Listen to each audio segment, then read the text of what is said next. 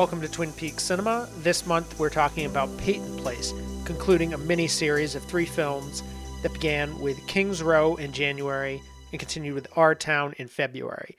So this series was called Small Town Blues, drawing connection between Twin Peaks and three films that talk about small towns with their seamy undersides or melancholy tragedies and so forth. Before we get to that uh, review, I just want to update on what my other podcast work is, uh, the latest of those uh, uh, that are up right now. On my Lost in the Movies main podcast feed, I have covered the film Pi, the Darren Aronofsky film, kicking off a series of, uh, of discussions of his work. And for patrons on uh, patreon.com slash lost in the movies, I, uh, pl- I published uh, right, I think right after the last Twin Peaks Cinema episode. So I, I think I mentioned it in that one, but it wasn't officially up yet. My uh, Twin Peaks Cinema review of The Sweet Hereafter, which will be appearing on this public feed in a couple months. But if you want to check that out in advance, it's it's on Patreon. And then for March, my Patreon episode was catching up with a lot of the things that I'd been watching or listening to or thinking about. So I did film and TV capsules on films like Don't Look Up, The Hunt. I talked about the Olympic documentaries I've been watching.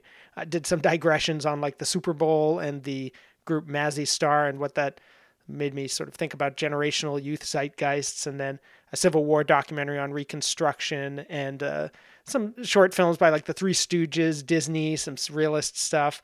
A documentary Alone in the Wilderness about a guy who lived in a cabin. Uh, Rick Steves, The Holy Land about Israel Palestine, and uh, some other stuff there. So uh, that uh, also the last season of Hill Street Blues that I've been talking about, which was a show that Mark Frost wrote for for for a while, and uh, these are all capsules, so they're just like minute or two, sometimes a little longer. Don't look up. I think I talk about for like five or six minutes, but you know, not full reviews.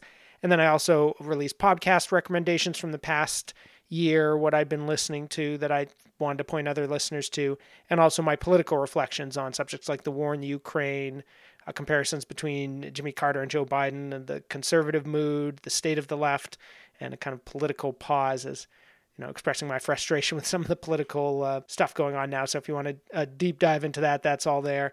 And then uh, The Wolf of Wall Street. Uh, I wrote a review of that years ago, and I read it on the podcast as part of my Opening the Archive series. So that's what I was up to there.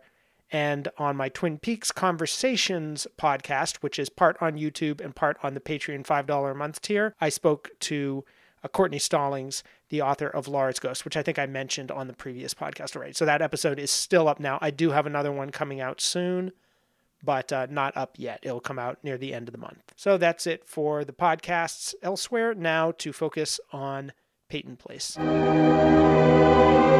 Peyton Place. The town everyone's talking about. All the people of Peyton Place, with all their joys and sorrows, passions and compassions, are on the screen at last. I'm going to tell you a hard truth about yourself. It isn't sex you're afraid of. You can say yes or no to that. It's love. That's what you can't handle. There's a place I know that I'd like to show you. That no one knows about. Not even you. It's my secret place. Uh, I know every spot within three miles of Peyton Place. I never knew this place was here. I don't think anybody does but me. Maybe God. Now you. Peyton Place is a 1957 melodrama released by 20th Century Fox. It was based on a best selling novel, and it was one of the big hits of 1957. It was a huge influence on not just film, but television as well. Uh, within a decade, it would become the first primetime soap opera, so direct lineage to Twin Peaks there, and eventually even became a daytime soap opera for a little while, returned to Peyton Place in the 70s, and uh, onward until I think the last TV movie was released in the 80s. There was supposed to be a film with uh, Sandra Bullock about the uh, author of the original book, Grace Metalious, but I the film apparently never got made. It was supposed to be made around 2006, which was the 50th anniversary of the book. This film came out very quickly on the heels of that book. So, you know, book, film, TV show, all sensations. And when Lynch and Frost were first approached, probably by Tony Krantz, about making a TV show, he suggested Blue Velvet meets Peyton Place. And so, according to Frost, uh, him and Lynch got together. They screened, they'd never actually seen the film Peyton Place, and they screened it and they didn't like it at all. They thought this is dated, this is canned, it doesn't really work, this isn't what we're going for.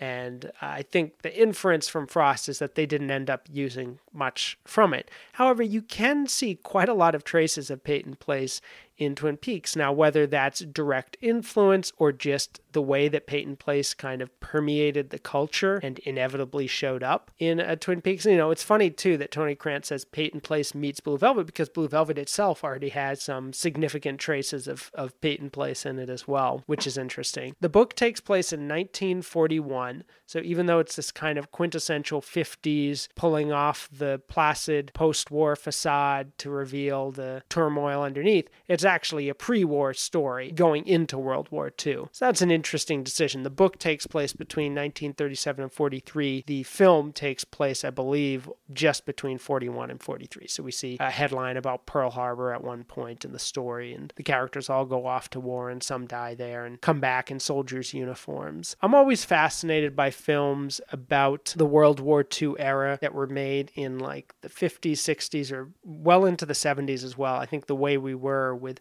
Barbra Streisand, Robert Redford is a good example of that, where you can see World War II not as this distant event that we kind of revere as the greatest generation and all that that we started getting in the 90s, but it's something that was within most people's memories. So, you know, all the way up into the 70s, you could have people who were just in their 30s, young people who remembered World War II and seeing all the people in uniform walking around. And that was just somebody my age back in 1973 would remember that clear as a bell. So, anyways, a little sidetrack, but I always find that kind of interesting. The story of the film is about all of these characters in the small town, particularly Constance Mackenzie, played by Lana Turner, and her daughter Allison, played by Diane Varsi. They're a middle class family, a single mother and her daughter, apparently a widow. But as we find out as the story goes on, and of course, there's going to be spoilers uh, in this review if you didn't already realize it, the daughter finds out that the mother actually had an affair with a married man in New York, and uh, that that's the real background. So she's like a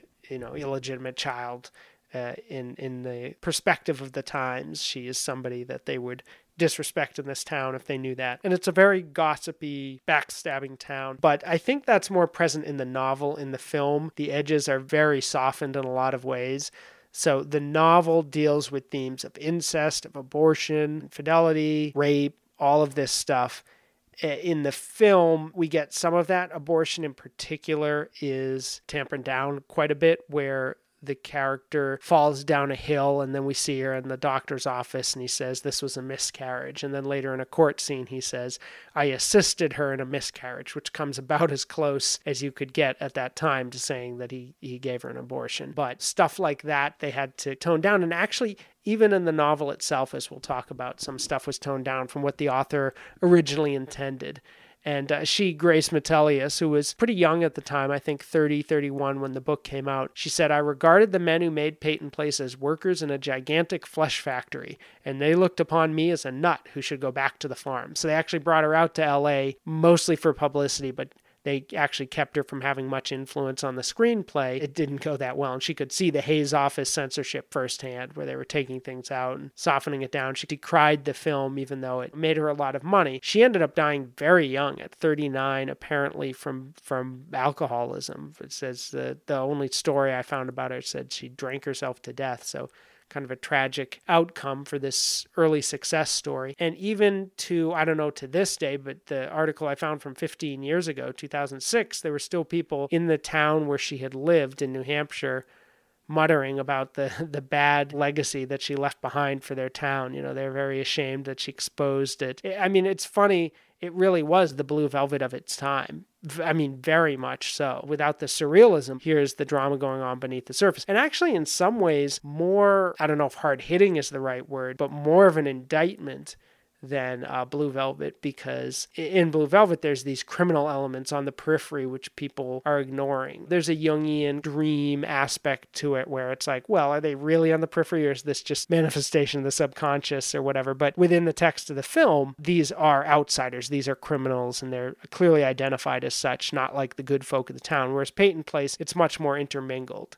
Uh, I think particularly in the novel, in that sense, some of the supposedly upstanding citizens are the ones who snipe and ruin people's lives behind their back and drive them out of town. The arc of the movie, by the way, just to kind of give you a quick plot outline, is that Allison uh, wants to become a writer. She's having a romance with a young boy in the town, and she ends up fleeing town when her mother uh, when her mother reveals her background to her. And then there's another family, a very poor family, that lives on the shack on the outskirts of town where there's an alcoholic stepfather who's abusive, and the daughter ends up killing him and hiding the body and going on trial. And they have to reveal uh, the his abuse and the abortion and everything, or the miscarriage, as the film puts it, before she's set free. So that's the narrative arc of it. But it's got all these little stories, all these little portraits. I think if you look at Peyton Place and Twin Peaks, what they really have in common, which I think even our town didn't quite have. You know, I talked about our town as a Twin Peaks cinema before the Thornton Wilder play turned into a movie. That focuses very much on two families. This one, even though there are again two families that are kind of the main focus, there's a lot of other stories. They're not even all connected, almost at all. Like there's very tangential connections, for example, between Allison and uh, uh, one of her friends who ends up marrying like the wealthy, the son of the wealthiest man in town. Uh, there's like a party scene where we see them together, but other than that, they just go along in their separate trajectories. It almost feels like a proto pilot for a, a soap opera because you have these separate storylines going forward. So, in some ways, Peyton Place, even if Frost wasn't that taken with it, does provide the template that Twin Peaks would use.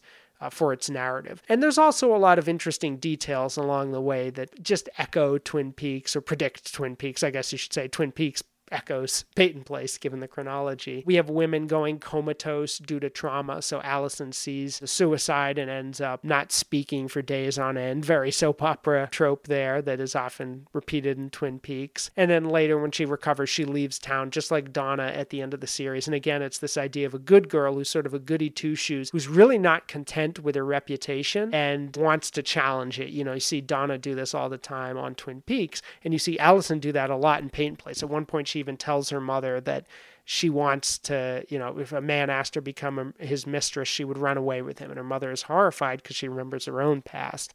And you see that kind of an edge with Donna. And uh, that also brings up the subject of children learning about the histories, the hidden histories of their parents. You see Donna finding this stuff out on the series, Audrey finding it out, and uh, that's a big part of Allison's story in this film is finally learning the truth about who her mother is and what she's kind of been hiding her from. And some other details that are in this film that reminded me of Twin Peaks. The doctor gives a speech in the courtroom where he very much indicts the townspeople in a murder, saying, you know, in a way, it, you did this. The shame that you caused, the fact that people couldn't come forward because they were afraid they'd be ridiculed by you your your hypocrisy and your attitudes did this and that reminded me of bobby's speech at the funeral for laura where he points at the whole town and he says you did this and robert engels one of the writers of twin peaks has always said that laura's death created this sense of guilt that just hovered over the whole town like a fog. And once you took that away, the, the story really lost something. And it's interesting that I think even early in season two. Maybe you could even argue late in season one, the characters are kind of in their own storylines and they lose that sense of intimate connection, like where there's something seedy about the whole town that has, there's something hypocritical, I think I should say, because it's a seediness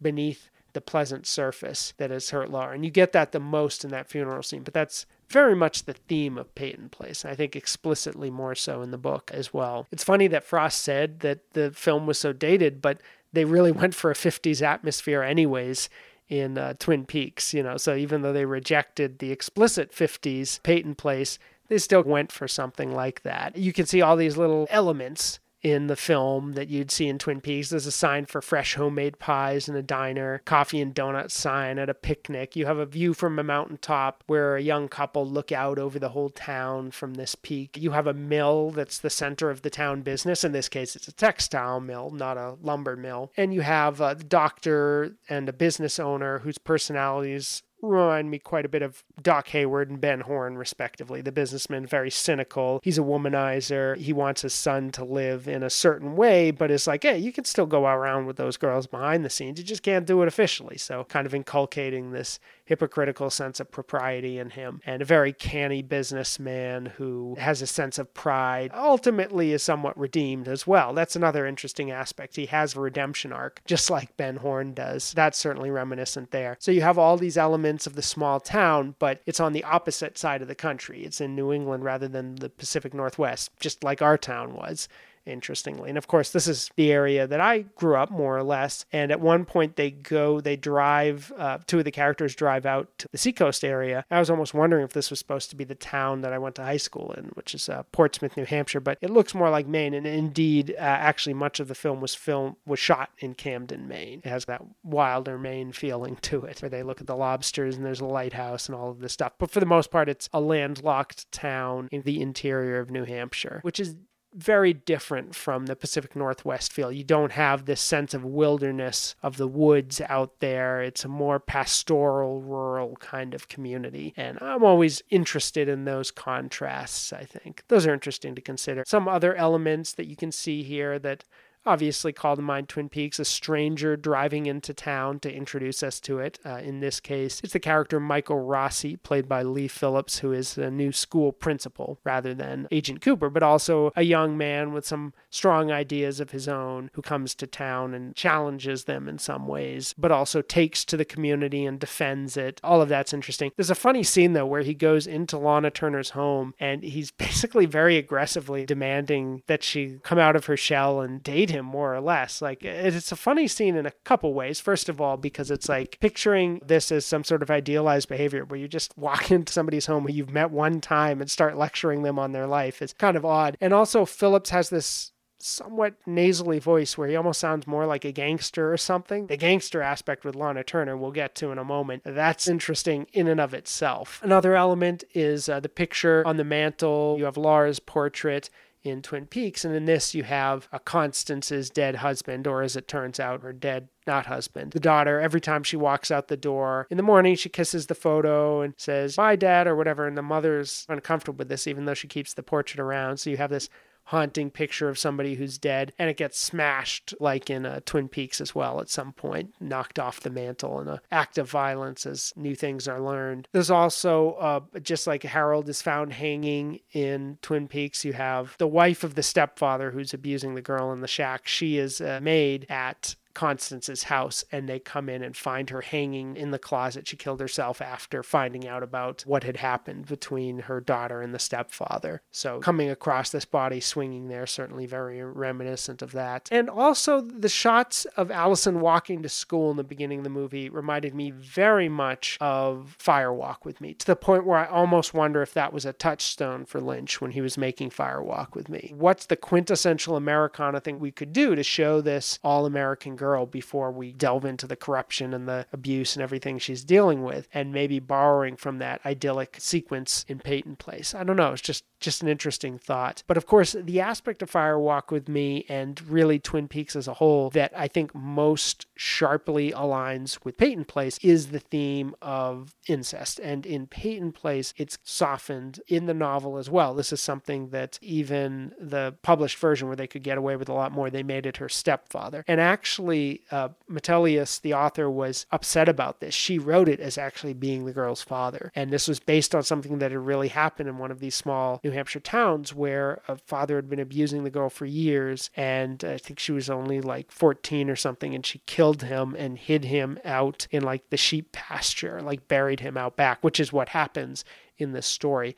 And the editor just thought, no, no, no, no, this is too taboo. We we can't. We'll make him the stepfather. So it's not really quote unquote her father. And she felt this was she she was not happy with this at all. The author as early as the book stage. So you can imagine how upset she was with the film with all the changes that they made. Nonetheless, in the film, it's still pretty stark and disturbing where you have this stepfather who's presented as the parent eventually, like he's leering at her a lot, and you can tell he's kind of jealous and possessive. There's a lot of jealous and possessive parents in this film, but this is kind of an extreme version of that. And uh, he ends up raping her one night, and uh, you can hear the train passing by as he corners her in the bed, which of course calls to mind the scene of the train whistle blowing in the distance as Laura is crying in her room. Leland comes in and says, Oh, I love you, and kisses her on the head and walks out and all of that. And you hear the train in the distance, which is a sound that Lynch likes to play with, anyways, but interesting connection to see that here as well. And the girl even looks a little like Laura, like she's blonde, as I, I think I said, and uh, has a very striking face. She's played by Hope Lange, who we will talk about as this goes along. And the father is played by Arthur Kennedy. And it's interesting because they're a poor family.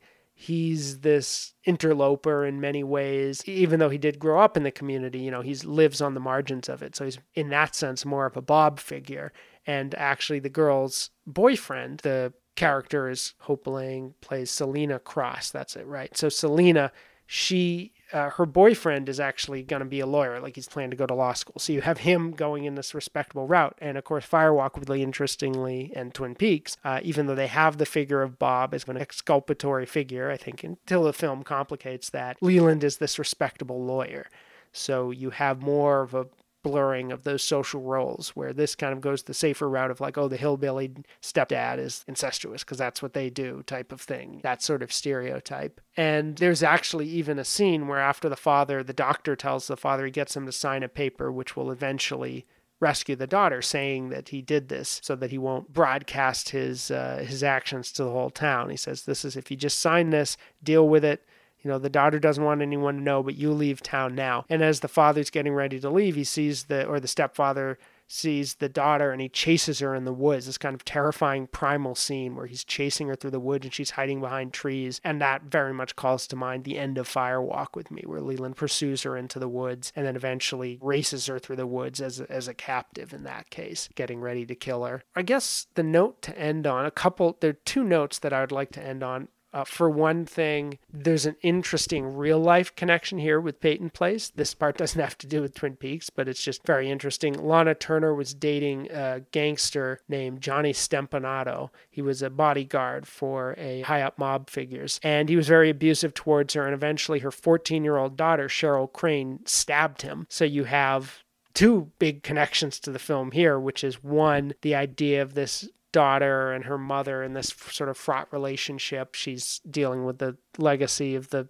the mother, like Allison and Constance, the character that Lana Turner plays in the film, but also, of course, the character of Selena killing this abusive man. And the fact that this story was so life imitating fiction and that it happened within a year of the film, it actually resulted in a 32% ticket increase the week that this murder happened. And this figure, Stompanato, he was such a jealous guy, he went to Scotland where Lana Turner was filming a movie with Sean Connery and confronted Sean Connery with a gun, and Connery actually disarmed him, almost like a James Bond thing, like actually forced the gun out of his hand, beat him up up and got him deported from the country. So that's kind of interesting. And apparently, when Stompanato died, before they figured out what happened, some of the gangsters thought Connery might have had something to do with it, so he had to disappear for a while. If you go down this Wikipedia route, Cheryl Crane, Sean Connery, tons of interesting stuff. So that's its own side note, nothing to do with Twin Peaks, but I had to mention it. And the last Twin Peaks connection I want to mention is the cast, or I guess Lynch David Lynch broadly connection I want to mention is the cast members. Uh, Hope Lange, who is really superb here as Selena, one of the best performances in the film, certainly one of the most striking. Uh, she was 23 or 24 at this time that this was shot. And 30 years later, in her 50s, she plays the mother of Laura Dern in Blue Velvet. And on top of that, the connection does not stop there because uh, she is married to Don Murray, who plays Bushnell Mullins in season three of Twin Peaks. So there's another interesting connection there. And actually, his son, their son, together plays uh, one of the cops in the South Dakota scenes. Now, of course, the big Twin Peaks connection, which I've saved for last, is uh, the character of Norman Page. This is the boy that Allison sees for a while because it's misunderstood or misinterpreted by the people around. He is an interesting, withdrawn figure who's very shy. His mother is overbearing, and he's reminiscent of Harold Smith, I think, in some ways. He is played by Russ Tamblyn, Dr. Jacoby. That's it for this episode. If you've seen Peyton Place, or have any thoughts about the film or the series, which I'm not familiar with at all, I'd actually be interested to hear from someone who likes Twin Peaks and has also seen the Peyton Place soap opera and has thoughts about it. Uh, please write in. I'll share that feedback on future podcasts. You can also send me a recording if you want. I can always just pop in the audio. And of course, if you enjoy this work, please rate, review, and subscribe on Apple Podcasts.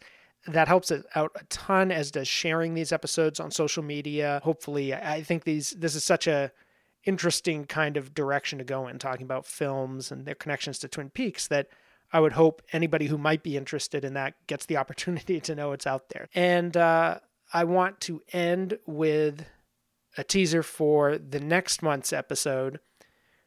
Uh, with Small Town Blues, that that mini series, that sort of season of Twin Peaks cinema over now, we're going to shift to something I'm calling traumatic transformations, which is films about characters who experience some sort of uh, psychological trauma and loss, or um, often like abuse, and how these characters and these films deal with that question often in a sort of a mythic way. I think all three of these films have that component, although only two of them have like an overtly supernatural tinge. In, in one case, the character thinks something supernatural happened, and in the other, it's uh, it, it is sort of embedded in that larger kind of magical framework. And then in the uh, third film, there's like a fairy tale motif throughout, even though it's a very realistic film. So I'll let you know what the first of those is with this teaser. It's a Japanese animation called Belladonna of Sadness. 中世は教会と領主の支配する世界その暴力は貧しい村娘ジャンヌをも打ち砕く 誰か助けて。私と夫を助けて。暗黒に叫ぶその声に女の心に眠る悪魔が答え